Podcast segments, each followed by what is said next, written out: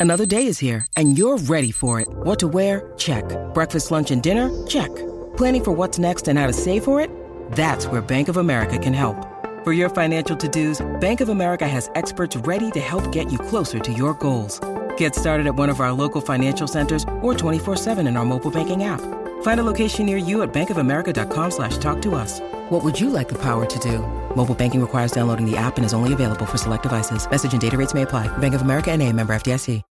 When you need mealtime inspiration, it's worth shopping Kroger, where you'll find over 30,000 mouthwatering choices that excite your inner foodie. And no matter what tasty choice you make, you'll enjoy our everyday low prices, plus extra ways to save, like digital coupons worth over $600 each week. You can also save up to $1 off per gallon at the pump with fuel points. More savings and more inspiring flavors make shopping Kroger worth it every time. Kroger, fresh for everyone. Fuel restrictions apply. Hey there. We at Blue Wire wanted to thank you for your continued support of this podcast. With over 90 podcasts across our network, we are committed to bringing you great content to fill that sports shaped hole in your heart. To find more Blue Wire pods, search for us on iTunes or check out BlueWirePods.com. And remember, one day sports will return and it will be glorious. Thanks for listening. On to the show.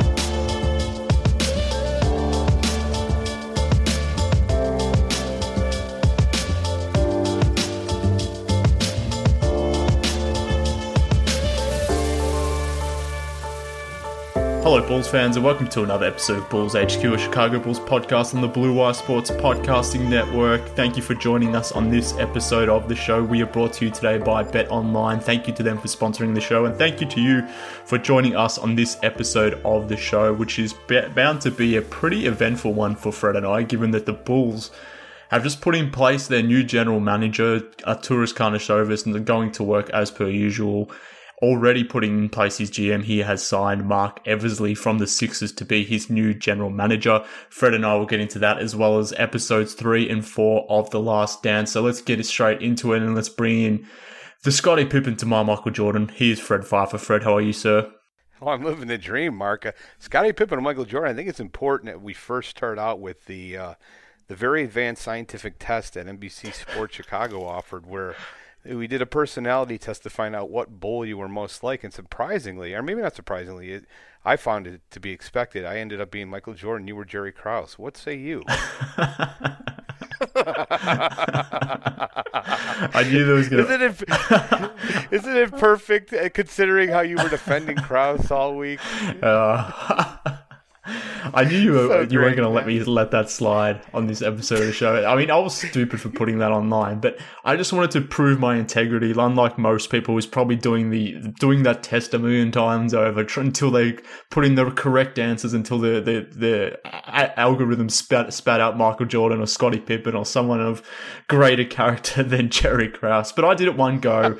that was the answer I got Uh, because I'm a man of integrity. I shared my results with the pub- with the are a good public. Unfortunately, it, it was uh, Jerry Krause, which I'm blaming on NBC Sports. Um, uh, not my answers. Well, I, I will admit you are a good man. You are the Jerry Krause of Bulls podcasters. Uh, I was I, the funniest part about this. I literally know probably a hundred people who took that test. You're the only guy I know who got Jerry Krause. but uh, Oh, man. oh, it's so classic. So where where are we, man? What, what are we That's talking just about? funny. I mean, we'll, we'll, come back and talk about more about Jerry Krause, Michael Jordan, and, and the Last Dance on uh, the second half of this show. But I thought it made sense to start with the recent news of uh, the Bulls hiring uh, Marc Eversley of the Sixers. He's currently the senior vice president of player personnel with the Philadelphia 76ers. He has been hired by Arturas Karnisovas to be his general manager. So that news dropped maybe a couple hours after the the the the airing of episodes three and four of The Last Dance. I wasn't expecting that to come after that, but the Bulls and Karnisovas doing work obviously watched uh, episodes three and four and then decided to make the signing of Marc Eversley a little bit later on. Uh, what are your initial thoughts about this? Uh, I'm assuming you're asleep when this news broke, given it probably came through at around midnight Chicago time. But what are your initial thoughts on Marc Eversley becoming the Bulls' new general manager? Well, he was off my radar. I had no idea who he was. Uh, I can only tell you what I felt about the 76ers moves over the past few years, and they're not great. I got to tell you, Mark, I'm yeah. not really impressed with uh, the moves. Like, I like to know what Garpax move was worse than moving up from three to draft Markelle Fultz at number one overall. Like, what, what compares to that? You know, that said, who knows how, whose decision was that? He was hired by Bryan Colangelo. You know, who knows how much of uh, of the decisions that Bryan Colangelo made that were good were part of you know Marc's decisions. So, you know, it's really hard to tell. I'm going to give him all I can tell you is I'm going to be open, uh, keep an open mind about how he does from this point forward for the beloved Bull, and I'm looking forward that he's joining the organization. Big picture, we just needed a new direction. We needed a new, uh, you know, new thought process coming in here, and I think big picture also, AK is going to make most of the decisions that really matter, and hopefully Marc will, you know, help him uh, achieve greatness.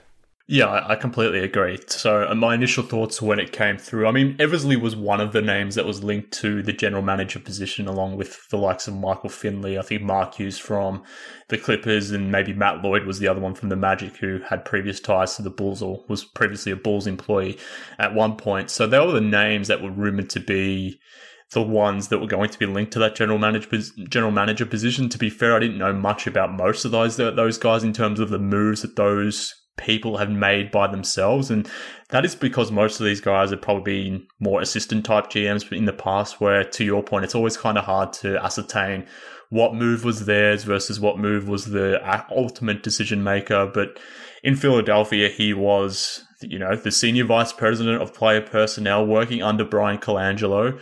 And I, to your point, I haven't been thrilled with what the Sixers have done from a, a management perspective over the last 18 to 24 months. I think they're the way they've sort of been managing that team and that and the way they've built that team has been pretty much a joke over the last sort of 12 months at least. I think we saw that sort of play out on the basketball court this season. But again, I'm prepared to give Eversley a pass on that, given that their ownership is heavily involved. Given Elton Brand is is the the rookie GM, he's obviously making decisions, but Brett Brown is also involved. So the, the it seems like that's an environment where there's too many chefs. So I don't know how much of that of the poor decisions made by the Sixers is to be blamed purely on Eversley, but it is, I guess, a concern of sorts. The fact that he he's part of the uh, Bryan Colangelo tree of uh, executives is somewhat of a concern as well. But again, to your point, he's not going to be the lead decision maker here in Chicago. That is still going to be Arturas Karnisovas, and I'm prepared to put some faith in in Eversley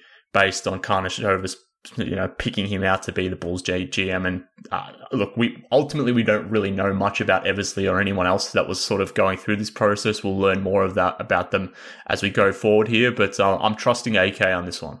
Yeah, Thybulle was a nice draft pick for them this year. I think where where he was picked at, you know, I like that yeah. player. But you know, Al Horford signing in retrospect looks like a massive mistake. Mm-hmm. Tobias Harris looks like a huge, horrific mistake. I mean, yep. that, those are those are clear mistakes that this organization made, letting Jimmy Butler go probably, and choosing mm-hmm. to spend money on Harris over Butler. Uh, in yep. retrospect, was a massively uh, you know poor decision. So, you know, who knows how how uh, what what kind of influence he had in those decisions. Let's hope for our sake that it was uh you know had a lot more to do with Elton, but you know overall the organization's been successful. You know since he's been there. Overall, you know I think uh, you know they haven't really got to an Eastern Conference final, but let's just hope that everything works out and and you know, I, I was I, I, will admit though I was disappointed Finley didn't get the job. With Chicago ties, I thought he would have been a perfect guy. Um, but you know, they went in a different direction, so we'll see how it works out. Yeah, well, I mean, the Sixers are set up pretty well thanks to uh, your mate Sam Hinkie, so I think that certainly oh, helps. but uh, yeah, look, I, I kind of felt the same way that for no real reason I, I wanted Finley involved because he has those Chicago ties. But again, I, I don't really know much about Michael Finley, the executive. Same, similarly with uh, Marc Eversley, the executive. I don't know a ton, but for whatever reason, I was drawn to Michael Finley. Um, most likely given to those those Chicago ties. So yeah, I, I, kind of felt the same. I wasn't disappointed when the news came through. It was, it was a little bit taken aback because I wasn't expecting it as such. But well, I mean, ultimately we'll see how it all plays out. It'll be interesting to hear from him. He's never been a general manager before. This is essentially a promotion from him. I'm not sure when the Bulls are going to do a a uh, a live press type a press conference, an introduction press press conference with Marc Eversley. I'm assuming they do will do one, but who, knows when that'll happen? If they if it does happen, obviously it will be happening over Zoom, but who who the hell knows? But uh, yeah, noteworthy piece of news as Karnisovas sort of builds out his his uh, his front office here. He's got his general manager in place. He's obviously hired his assistant general manager in JJ Polk. He's brought over Pat Connelly to be a vice president of player personnel here with with, with the Chicago Bulls. He followed Karnisovas over from Denver. So slowly but surely, the front office is taking shape. He still needs to make his decisions on those that still remain with the organization. And I'm thinking about Brian Hagen. I'm thinking about about uh, Jim Paxson, old Johnny Boy's brother, uh, and Steve Wyman as well, head head of the analytics team as well. So there's still some moves that are probably going to happen from a front office perspective, but slowly but surely, Karnisovas' front office is starting to be filled out. I guess the next decision, Fred, will be what he does with his coaching staff, and I guess we'll only know once we find out for sure that the NBA season is officially done. But I guess there's there's some news about with certain states in the US, and you're probably more uh, more familiar with this than I would be. But some some states are reopening as of May one. I, I, if I'm led to believe that is correct, and to that point, there may there may be certain states that may be where there are NBA teams that will enable those sort of teams to get back and practice and you know, do those sorts of things. That ultimately be up to the team to see what happens if they allow that to happen. Obviously, a different it's a different situation to Chicago and Illinois, but who knows when the NBA season will be officially uh, officially cancelled if it is at all. But I guess that's what Karnisovas is waiting on to make a decision on his coaching staff. Yeah, I mean, there's some been there's been some news in the NBA. I haven't had a chance to finish listening to the last Ringer with uh, Bill Simmons, but it sounds like there is some movement towards finishing the season at you know I'm guessing it would be at some location either in Florida or Las Vegas, a central location where know similarly similarly what they're doing in China in some of these areas where there's massive projects being done. There's a zone, a quarantine zone where you know I guess you could envision family uh, family of the players could come in and, and finish out the season playing all the way through to the finals. That idea kind of excites me you know, just just for the fact that I think would be incredible if they did build a facility or a court specifically designed for uh, you know for for television, for even 3D, for you know for, for all the really cool devices that we currently have. I think that'd be really neat if they did that, but I'm just starving for any type of real sports, and I, I do think that uh, you know hopefully if we can somehow get past or figure out what, what you know advanced testing would help us decide that we can do something like that. I think it would be really helpful for the psyche of the country. Yeah, I think it's a fair point, assuming obviously they can do it safely. Georgia is one of those states that is reopening pretty soon. I'm sure there's others around that I'm um, clearly missing, haven't not being based in the US, but there are a few states that are reopening soon. Obviously, some of those states contain some NBA teams, so It'll be interesting to see if that provides any competitive advantages at all in terms of some states opening earlier than others, having that ability to get their teams together, or at least allowing their players to get into training facilities a little bit earlier than maybe some other states will.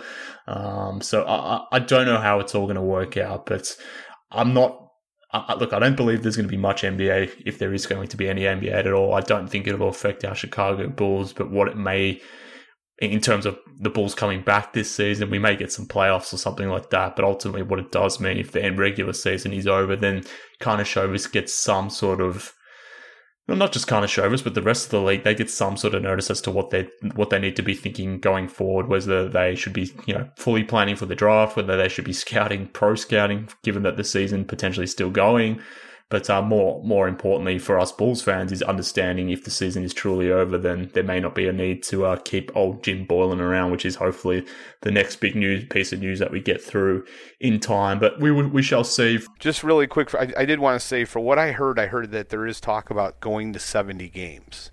So every team would finish at 70, and that would be the final standings, which would require all the teams to go back and to play up to 70 games. The Bulls have played, I believe, uh, was it 65 games, so they would have technically have five more games. Teams like the Lakers have only played 63. I think teams like Dallas have almost played 67 or 69. So it would kind of vary, but I think that's the initial talk right now is that they're going to try to get 70 games in. So with that in mind, I think it would be kind of cool to see the Bulls for five more games. You know, hopefully by now, completely. Hopefully, hopefully Dunn will be be able to finish the season for five games, and hopefully most of the guys on the team are going to be healthy and ready to go. I think it would be a good thing for us to at least catch like five games and see if Coby's still on and and, and Zach and Zach, you know, can kind of put put some minutes together to at least give AK like one last look before he makes some offseason decisions.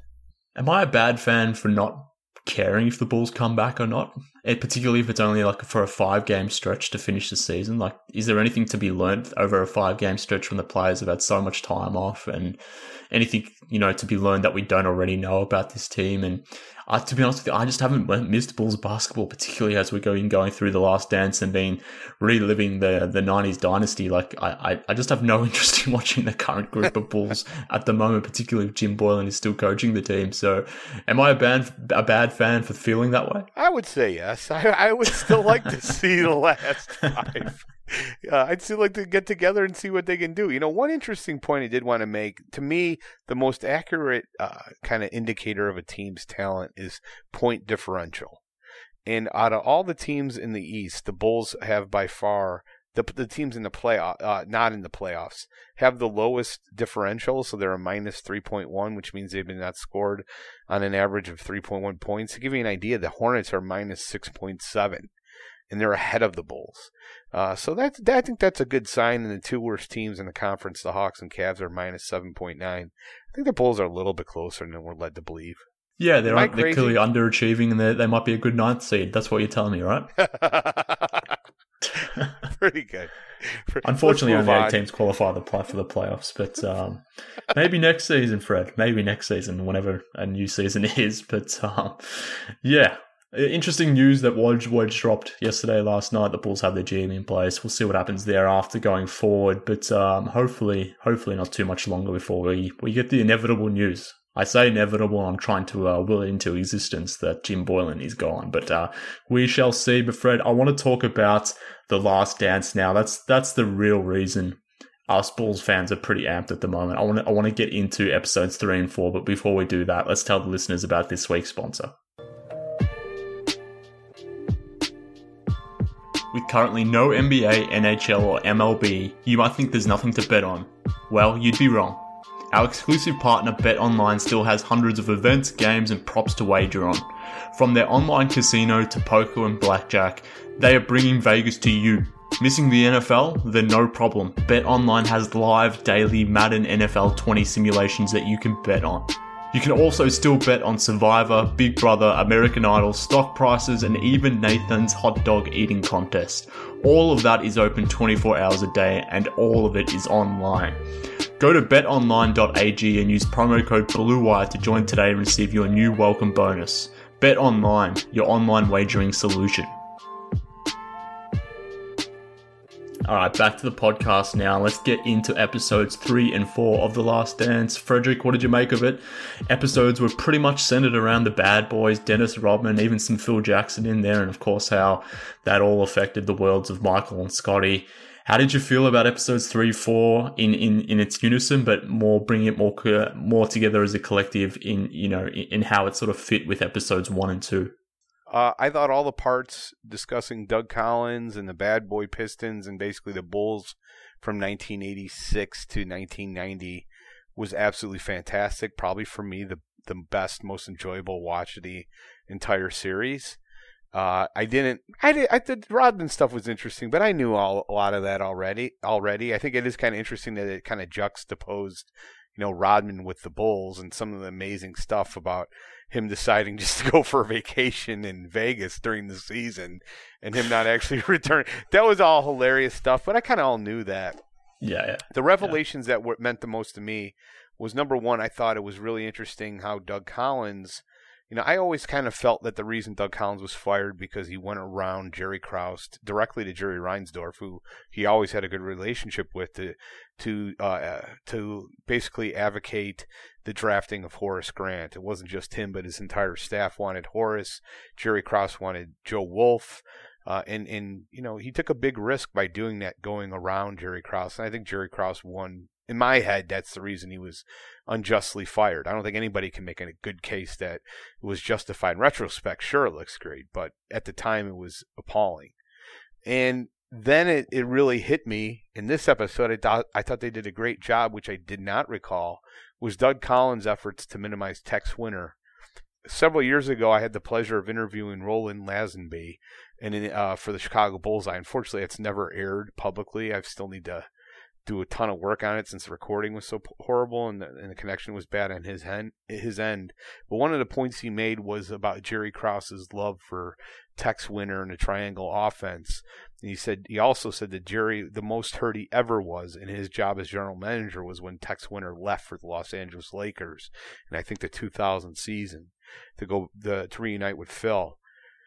It really portrayed, I thought, uh, Tex Winter uh, and Phil kind of saddling up to Jerry Krause and u- utilizing his love for the triangle and for and for Tex Winter's um, f- basketball philosophy. Basketball philosophy. I think that kind of it kind of showed that Doug. That's why Doug left, and that's why Doug was fired, and that he didn't believe in the triangle. He believed, as I do, that you need to take what your talents are, which, which how your team is structured, and, and build an offense around your talent. Um, whereas a triangle is a system. Uh, and you know you don't adapt the talent to the system; you adapt the system to the talent. Is that that's what the triangle is? I believe in adapting the system to the talent. Um, the triangle is ad- adapting the talent to the system. So it's just a philo- philosophical basketball difference, and that led to his firing. What surprised you? Yeah, I thought that was probably the biggest one, and that was interesting to me because I I, if, I feel like if Doug Collins was more receptive to Tex Winter, then maybe we never get Phil Jackson. Maybe Doug Collins keeps coaching, and maybe Doug Collins is the guy that has three, four, five, six championships, whatever it might be, in, a, in an alternate reality. But he was obviously uh, very steadfast in his decision not to embrace the triangle, not to embrace Tex Winter at all, and and they had that the scenes there where Tex was sort of coaching away from the team. He was, you know, during the games, he wasn't sitting on the bench. During practice, he was way away taking notes, nowhere near Collins. So that was an interesting scenario. Clearly, they made the right decision in uh, bringing in Phil Jackson and keeping Tex Winter around. So we can mock Jerry Krause as much as we like, but he clearly got that decision right. But yeah, I was wondering because well, how do you know? It's is, is it possible Doug Collins could have won eight titles in a row? I mean, well, I sat I would with assume Horace. it's impossible. Yeah. yeah, okay. I sat with Horace Grant and asked him this very question. I go, "Do you think the Bulls would have won titles with Doug Collins?" He said unequivocally, "Yes." So Horace is telling, "Yes, we would have won with Doug." You're telling me, "No, we would have won. We would not have won with Doug." Who am I going to believe? Clearly, me, obviously. okay, exactly. no, but I mean, I think that was that was very key in, in that whole episode as well. The fact that they part of uh, bringing in Phil and part of bringing in Tex Win- Winter and the and the triangle was maybe getting away and decreasing that workload on Michael Jordan and in in, in part elevating his his teammates, which in turn made Scottie Pippen the player he was, Horace the player he was. Obviously, there was going to be a natural uh, progression for those players anyway, given that they were young at that point. But I think that fostered their growth. The fact that they were unable to do more in the triangle than maybe they would have been, maybe would have been the case in an ISO heavy Doug Collins offense that focused entirely around Michael Jordan. So. I don't know. It's a, it's an interesting philosophical question. We can go back and forward on it. I I tend to agree with the way it all transpired. I thought it was the ra- the right decision.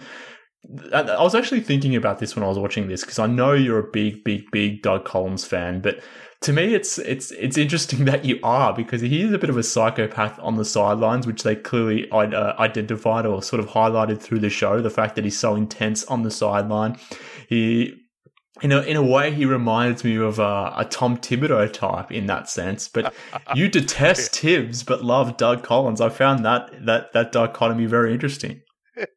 that's very interesting. You called me out for that, I guess. Well, I would have if if uh, if uh, Doug Collins, you know, had averaged uh, 43 minutes for Noah over the course of a December 2012 stretch, I probably would have felt as equally angry about Doug. No, but there's no denying this. Like this is as somebody who lived through it, and you have no concept of this, or anybody who's younger.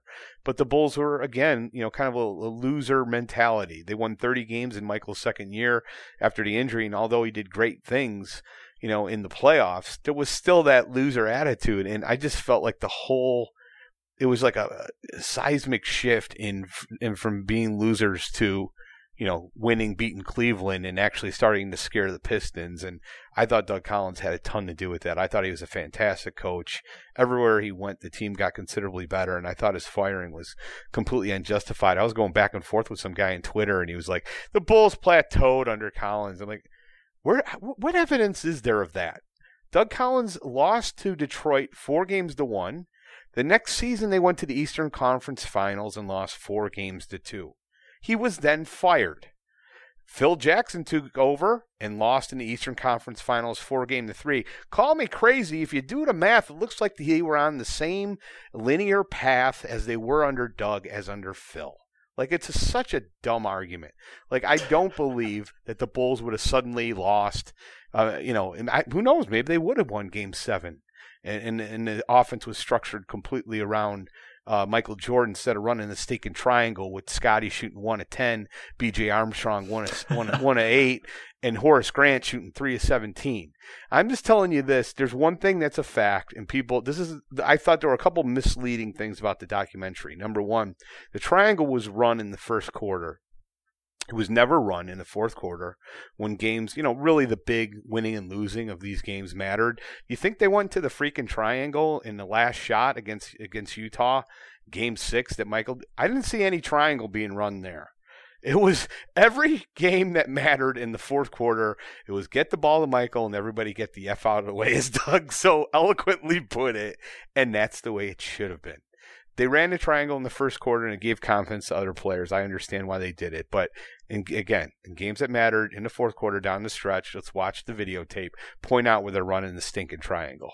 But you can make that argument with literally every offensive system at one at some point, assuming you have that talent available, that it's always going to come back to some half court isolation. And why would it not when you have Michael Jordan, particularly in those possessions? But the point is obviously the preceding 47 minutes or whatever it might be, obviously going Michael ISOs for most of the game versus, uh, you know, containing that for the last five minutes or whatever it might be. That's clearly the difference. And that's where Doug Collins clearly got it wrong. And that's why he uh, justifiably was fired, in my opinion. But I mean, Collins was good. I'm not, I'm not saying he wasn't a good coach, but to me, he was, a, he was very similar to a, a Scott Skiles in the sense that he's someone that you can bring in for a two, three, four year period, but it's, and eventually at some point, he's probably going to get burnt out. I mean, you look at his coaching career at every stop he had, he never really, he never lasted more than three seasons at, at every job. And, and that's probably because he was so intense and just so steadfast in his ways that he wasn't willing to adapt. And uh, I think that's pretty clear for Doug Collins. But to me, I was thinking watching that back is maybe if he was more willing to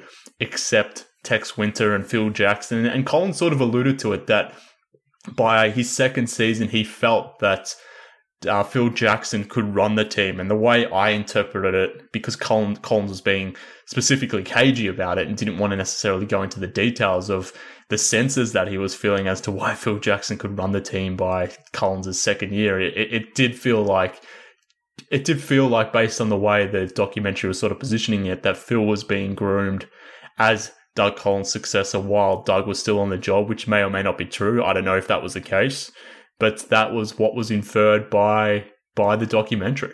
No, there, we'll never know, you know, but there's no denying the results uh, of Phil Jackson uh, taking over were were splendid, and and I think in retrospect, it's probably likely that Doug could not have replicated what Phil was able to do. So um, I don't think that diminishes Doug Collins as a coach. I think he's an excellent coach, and I think if he was their choice in 2008, as as, Phil, as John Paxson wanted, instead of Vinny Del Negro, the Bulls would have been in a much better position. There's one other thing though about the show last night. I really think was kind of undersold. And that was the ramifications of that Eastern Conference loss on June 3rd, 1990, the quote unquote migraine game for Scottie Pippen. Um, Scottie Pippen was terrible in that game. He told everyone that he had a migraine. Uh, unfortunately, didn't seem most of the people I know that had migraines are usually chronic conditions that happen often. So it was really unfortunate that the only migraine he seemed to have in his career happened to coincide with the biggest game of his life up until that point. But he was one of ten in that game and really didn't show up. I sensed Michael in that cut had some doubts um, about whether or not you know there was really a migraine, or maybe it was just the moment was too big for him, and that led to a headache. I'm not denying that he had a headache, but he played 42 minutes, was one of 10, and the the surrounding cast failed Michael Jordan in that game.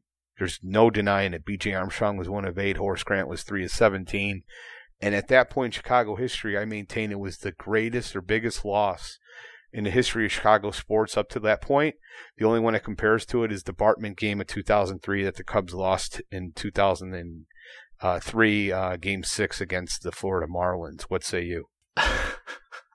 I, I knew you were going to bring this up, and I, in part, wanted to definitely talk to you about this because, to me, I understand the uh, the knock that Pippen received in terms of uh, you know the, the the the backlash he received. I guess let's put it that way. But to me, the way he was sort of explaining the injury, if we want to call it that, or his ailments, it, it was conducive of what you would expect from a concussion. The fact that he was blacking out and couldn't necessarily see, or uh, and just basically couldn't, yeah, couldn't see, couldn't couldn't necessarily go out there and play as such. To me, I think it sort of undersells it to say he had a headache, and that was a result, the reason why he was one of ten in forty two minutes, considering he was in the lead up to the into Game Seven, he was pretty good for the majority of that that, that series against the Pistons. So to me, uh, I, I've I'm sensing that you may be believing that maybe Scottie had a bit of a, a choking incident in Game Seven. Are you trying to say that without necessarily I'm, questioning Scottie's greatness? I, say, I think Scottie's one of the greatest defensive players of all time. I do feel he he sometimes struggled, especially at that point in his career, in rising to the occasion. and there's no arguing that he played 42 minutes with this horrible condition and as bad as it was, if you go back, I think context is everything. If you go back and look at it, he was one year away from a contract that was up for you know for up for negotiation. He was eh, there was a very big game up to that point, and he failed miserably, migraine or not. He he failed. There's no arguing that. And Michael Jordan, yeah, Michael. Jordan had 15 field goals. I think the rest of the team combined had 17. Like it was a for a team uh, uh, like the Detroit Pistons, who, you know, people, what's the most hated team in our memory, Mark, as Bulls fans? Probably the Heat. Would you say? Probably. The Heat. Yeah. It yeah. was. It Recent. was the hatred I had for the Detroit Pistons was times twenty. What I had for the Heat. Yeah. I respect the Heat. I, I dislike them, but I respect them. I didn't respect the Pistons. Pistons had two fantastic offensive players in Isiah Thomas and Joe Dumars Mark Aguirre probably less so at that point of his career. And they had nothing but bums that just were limited physical uh, disgraces of humans like Bill Laimbeer out there trying to uh, trying to play bully far superior athletes and players into submission to win games. It was disgusting, and uh, and I, I get so sick of his attitude from the from the Pistons, like you know, uh, the NBA, you know, they didn't li- they didn't want us to win. Well, no, nobody wanted you to win because you weren't that stinking good. Outside of those two players, you won because of an in- intimidation and bullying other people. It doesn't take a lot of skill for when a, a great player. You saw it in the clip there. You saw Dominique Wilkins take to the air. They knocked him down. Doc Wilk, uh, Doc. Uh, who who else was in in, in those clips? Yeah, Doc, Doc Rivers, Rivers, went, down, down and won. And you saw what yeah. they did to Scottie Pippen, what Rodman did to Scottie Pippen. I mean, have you ever seen a cheap shot like that? Uh, what was what was your impression viewing those? If you haven't seen those before, and how could you possibly say, "Oh, that was a great team"? I, I want to say this first. I, I, I don't want those singular moments from the Pistons to undersell that they were a good team because they clearly were a good team. They were a great defensive team as well. I mean, they had Rodman, they had a whole bunch of other guys that were good defenders on that team. They were clearly t- clearly talented and what good enough to be one of the better NBA teams in the NBA. But like you, I absolutely detest the Pistons. I had some very disparaging comments I, I made them about Bill Laimbeer as I was watching that, watching episodes three yesterday because I just hated his freaking face, just yeah. looking at that dumbass and the way he would just go through and just clobber guys. There was one play, yeah, he clobbered Larry Bird, absolutely clobbered him, and, and Bird reacted, and and he, and he was justifiably uh, right to react the way he did to Bill Laimbeer. And oh, man, I hated that guy more than most. Uh, he may be my most hated player of all time no now that I think about it. I mean.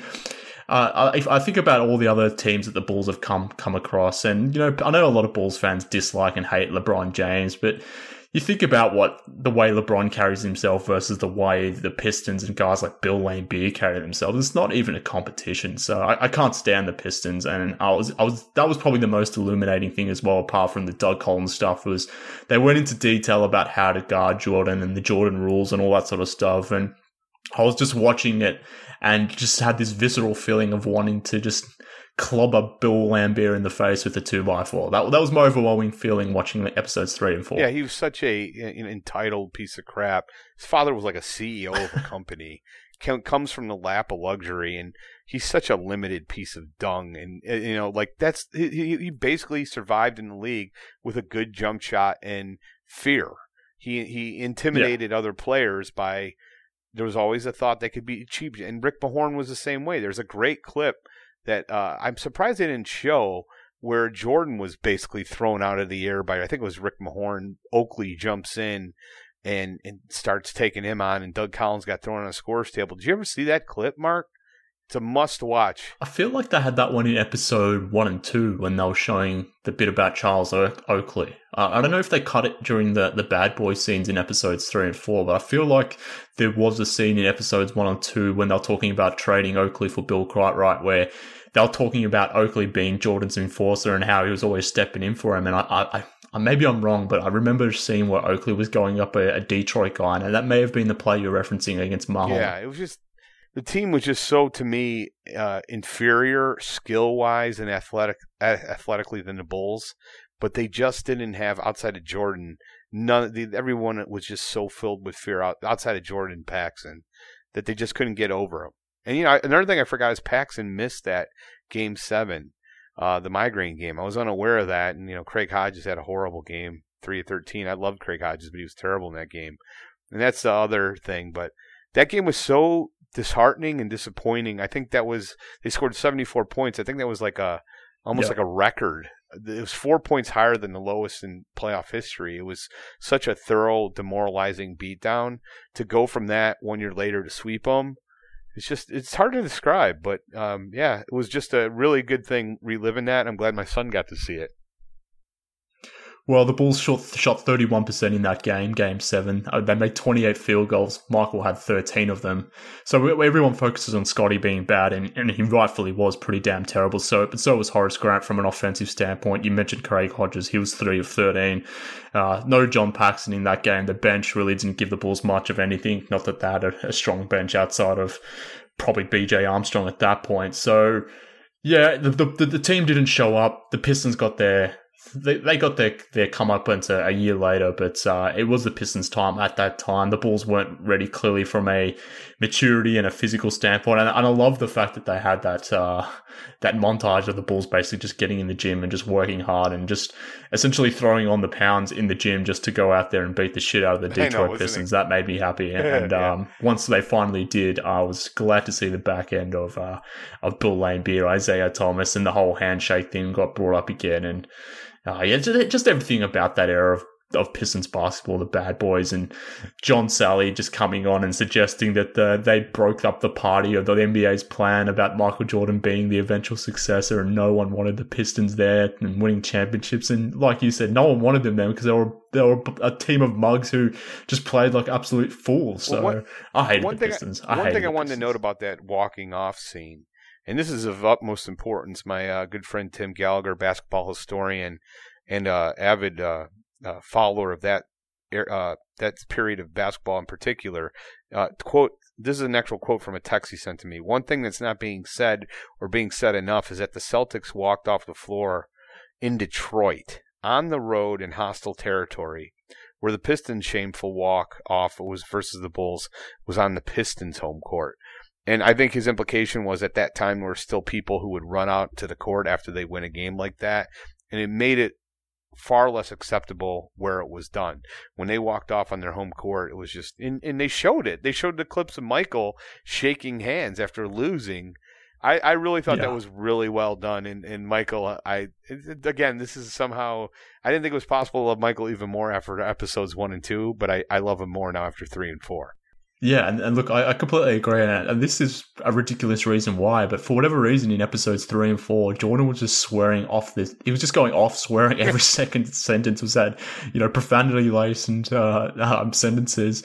And for whatever reason, I was gravitating more to Jordan because of that. For whatever reason, he would recall whatever memory it was, and he would just drop a couple f bombs here and there. And every time he did, I just fell more in love with Michael Jordan for the most ridiculous of reasons. But um, yeah, he, he, comes away looking even better. I don't know where where he got this thought that uh, people would be thinking uh, less of Michael Jordan, maybe the younger generation, but for us who love him already, I mean, his legend is only going to grow from this, I'd imagine. Yeah, I I think so. I, I have heard rumors that it gets a little bit worse for Michael as he becomes a little bit more belligerent throughout the throughout this uh, you know episodes five, six, seven, eight, nine, ten. So I'll be it'll be interesting to see where it goes, you know. But uh, I feel I, I completely agree with you. Like I, I posed this question on Twitter the other day, like what player do you feel like what central figure do you feel better about? And I had Pippen, Jordan, Phil Jackson, and Krause. I couldn't believe Krause even got seven percent but he managed to get seven percent. I think it was. I'll go back and look at it, and then it was Jordan by a landslide. He's just. I'm glad. I, I you know what I also found is I think his infield his interviews have been really insightful. I think he's done a great job answering questions. I was kind of shocked to see him uh, in this light, you know, because I always thought he was really measured, not really, not necessarily yeah. super honest or super uh, what's the word I'm trying to look for? Super insightful. You know what I mean? Like I wasn't really getting understanding who he was a, a ton of times. I think this has been just it's so much better than I expected. Like every time I watch, I'm just smiling, I, and I've watched it like four or five times each episode. So this is great stuff. Yeah, I mean, you, you know, you get that sense when he's, he's um, you know, when you watch the footage of him going back in the early 90s when he's answering questions about, you know, Scottie's trade demand as an example. He would just placate the media with some very basic stuff, not necessarily saying anything, but just filling time and essentially just giving a, a quote here and there on whatever it was, but he was saying nothing. Whereas you compare that to the Michael that we're getting now, where he's just extremely candid, showing, sharing his side of the story. And like I said, just dropping a few F bombs to, uh, just for added measure there and just, and just to emphasize his point. I mean, it is a bit of an insight that we haven't necessarily seen before and just only adds to the the the legend that he was this psychotic, ruthless competitor, which we all love him for. But uh, yeah, it, it, was fun to watch, and it was great to see the Bulls obviously overcome the Pistons in this episode, which ultimately led to the the, the, final scenes, I guess, where it showed or showcased. The, the, the Bulls winning their first title. And I think what was very illuminating through that as well was we got to see. I mean, we just talked about how the Pistons behaved after losing, but you sort of contrast that to the way that Magic handled it, how the Lakers, after losing to the to the Bulls, you know, in, essentially losing the last four games, there was there was reason or there was an opportunity for Magic and the Lakers to be very salty about it, given that their dynasty was ending at that point. But the way that Magic came across in this episode, the way he handled that that loss, that epic bad loss for the Lakers in '91 with such humility, I thought that was interesting as well. Yeah, Magic was fantastic just a, f- a few things about this this doc that have I think leads to um, incorrect assumptions. Uh, that's one of them. Like you know, Scottie played great on Magic in Game Two, but Magic was fantastic in that series. He played fantastic in Game Three, Four, and Five. He had 20 assists in Game Five. He had like a 22 and 10, 22 and, or 23 and 11 in games uh, three and four. Uh, it, he was great in that series. So it's not like he was just completely shut down by arguably the best perimeter defender in, in basketball. Um, you know, those are little things that I have issue with. I also have an issue with it. You know, Toni Kukoc has been barely mentioned in the first four hours or first four hours of this series. I think that's a travesty. You know, a couple statements uh, by Michael even yesterday. You know, leave me alone out there uh, when he was talking about Dennis Rodman. Eh, you know, MJ had Toni. He played very well that year. I think he deserved a little bit more respect uh, than that. But those are really minor complaints. I'm I'm hopeful, and likely, I better be certain that they're going to give Toni his share, uh, his his his dues because he definitely came through when it mattered most in this in these series. Yeah, I think we'll get that as we move through. Clearly, they're sort of going back through the uh, through the archives here. That, that, it was a Rodman feature episode initially in, in, in episode three to set up obviously his influence on that second three peat, but there was obviously that connection with him and the the bad boys Pistons and how the Bulls obviously needed to overcome them to start their winning ways, and that was the lead up through episode four into you know championships one. We may get championships two and three in, in the next coming episodes, and there from there, I would imagine we go back into the second three peat where we get more of Toni, more of Steve Kerr, more Dennis Dennis and those sorts of things. So I think that'll be probably how it's all structured, I would imagine, or, or how I'm guessing. But to your point as well, I mean, a- another thing I didn't really love about this documentary was how they were sort of shaping it up that Michael in all of a sudden in game five decided he was he was going to pass to his open teammates and find his open teammates. Like they made it seem like he wasn't doing throughout the, the rest of the playoffs. And when he was finding John Paxson in the final in the final final quarter there for uh, a few open jump shots for Paxson to knock down. But I mean he, he had 10 assists in game five there against the Lakers in 91 but he had uh, in those five games, he was essentially averaging double digits in assists during that series. He had 12 assists in the first game, 13 assists in game in game two. He had 13 assists in game four. But for whatever reason, the way it was sort of positioned was he was finding his open teammates in game five and at that point decided to embrace the triangle and embrace finding his teammates. I thought that was kind of weird given that not only was he scoring a, a bucket load of points against the Lakers in that final series, but he was also dishing and essentially almost coming close to averaging a triple double that series. Yeah, that's a great point. Yeah, I think that was part of the, uh, if you read the Jordan rules, it's kind of like what that book starts out with about how you know, suddenly, hey, who's open, Michael? And Phil's telling him it's John. You know, then he gets some. John had a fantastic game, five, 20 points, and the Bulls win. But I agree with you too. I think you know it's partly uh, for entertainment pers- purposes. That's why they set it up. But it's gonna be really interesting yeah. to see where they go uh, in the next couple episodes. I just I want Toni to get his due. I really feel like he's been kind of sold sold short a little bit so far. Yeah, I'm sure that'll come. But did, did you notice how open John Paxson was on those jump shots and how revered he was because of he was able he was able to knock down some easy mid range jumpers when the balls were up three one. Did did you notice that? I did that? Notice that. I did notice though that uh, you know Michael seemed to like to pass to him. So and you ever Michael loved John Paxson. So uh, you could tell it's, it's, it's eminently clear, and I can't wait to to see what he does uh, in Game Six against the Suns in '93. That'll be a real highlight for you. And I love every time something like this happens, I tweet out, Paxson, rep- re- reputation restored. Not at all. Not even close. Not I mean, it's people like I was reading this morning on Twitter for whatever reason. I woke up uh, scrolling through scrolling through Twitter, and I was reading some nonsense about how people were calling John Paxson clutch because of his performance in Game Five of the '91 playoffs. I'm like, are you kidding me? The man was as, as open as he possibly can be. Magic Johnson wasn't even interested in guarding John Paxson, and he was hitting the most basic of jump shots anyone anyone. So even some hacks down at the YMCA could well, hit. come on. But then what, uh, what they're banging on about the clutch genes that John Paxson has, and then there's people like you, Jumpy, on Twitter talking about uh, Paxson's reputation being restored and all this nonsense. I'm, I'm, I'm, prepared to give him bloody 1993 and the shot that he had, had in 1993, but anyone banging on about his performance about in game five of the 91 playoffs where he was just draining these most open of jump shots you could possibly imagine when the Bulls all but had uh, every possibility of winning the championship being up 3-1 at that point. I mean, I don't want to hear any of that for 91. Well, I think that's kind of unfair, Mark. I mean, if you go back to 06, 07 and uh, when the you know Ben Gordon was getting double teamed and, and the great Kirk Hinrich had the opportunity to hit open Jays. He would brick them at a continual pace, and it was very disappointing for me to watch that. I know it's something you might have forgotten, but you know sometimes the, the moment can get too big for even players like the great Kirk Hinrich you put Kirk Hinrich in John Paxson's position in 1991, and Kirk Hinrich is the most revered Chicago Bull of all time. He already is one of the most. He's the top three Chicago Bull already. I think. in I terms think it's of games possible, played, in terms I think of, it was possible if Kirk was on that 91 team, the Lakers win in seven. I hate to say it. Oh. well, put Ryan Arcidiacono there instead of John Paxson. You, are getting a sweep in that case. So, yeah. well, John Paxson, the biggest grifter in Chicago Bulls history. But uh, that pretty much were my uh, my uh, thoughts on on episodes three and four. I, I watched it back multiple times again. I, I don't know how people watch it initially and then get on a podcast and then uh, offer their thoughts straight away. I need to I need to go back and re rewatch these things because there's so much to digest. But do you have any other other other points that you wanted to point out about episodes three and four, and um, what are you looking forward to in episodes five and six? Uh, one of the quotes that really stuck out with me was from B.J. Armstrong, who I thought did a really good job. And one of his quotes was, "More than any other player, Scottie benefited from playing with Michael Jordan."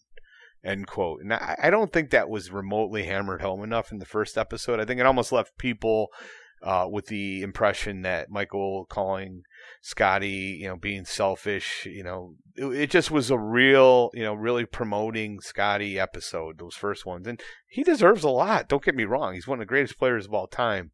But I do disagree with the thought that Scottie Pippen was ever one of the top five players in the NBA during any of those years. In fact, he didn't even make the All Star team in 1991.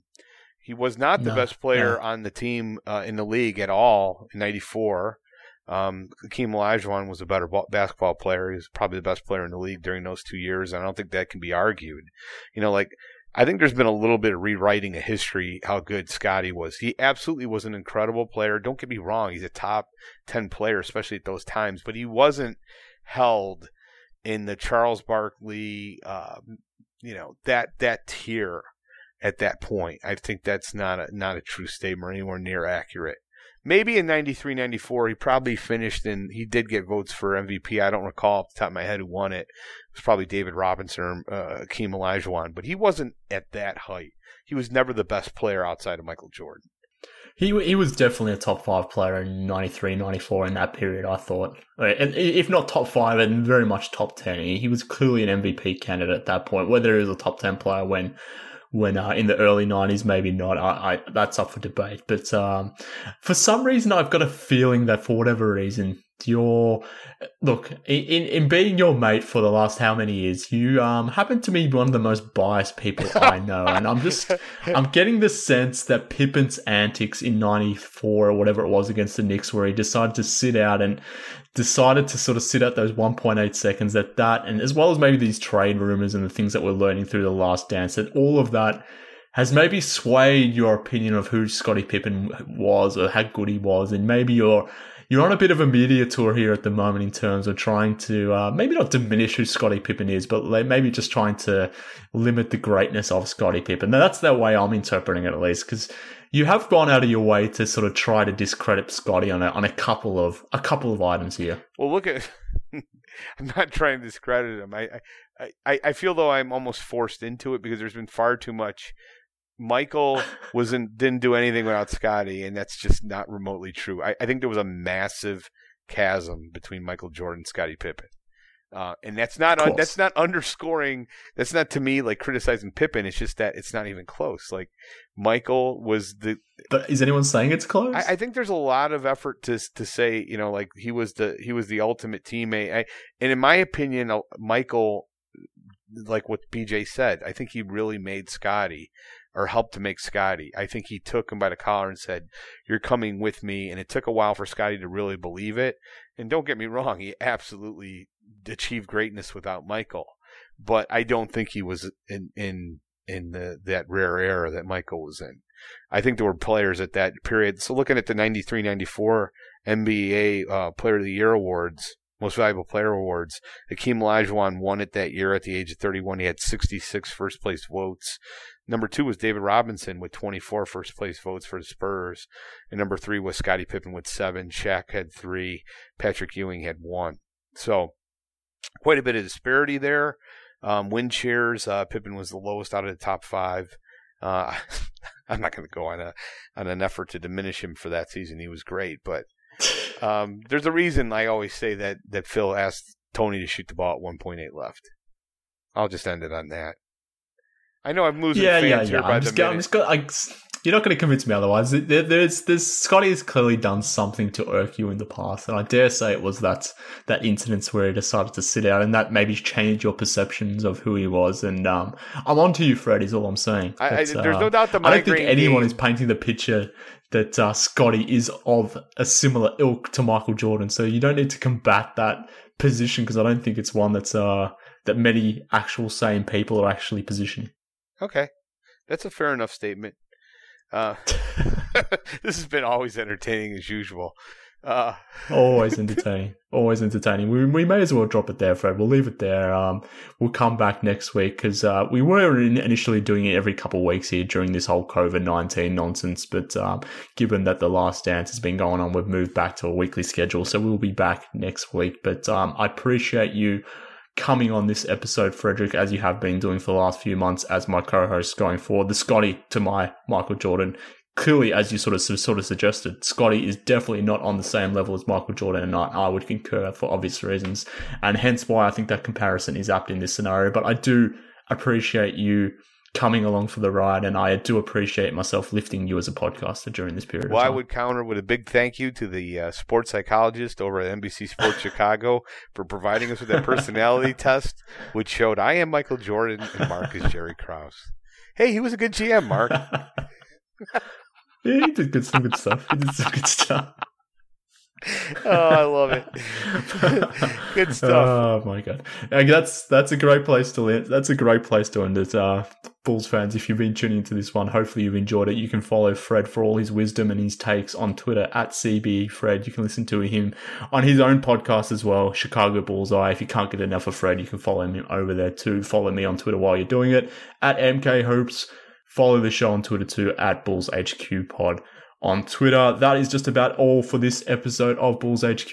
We hope you enjoyed it. We hope you're staying safe out there. We'll catch you all again next week. Speak soon, Bulls fans.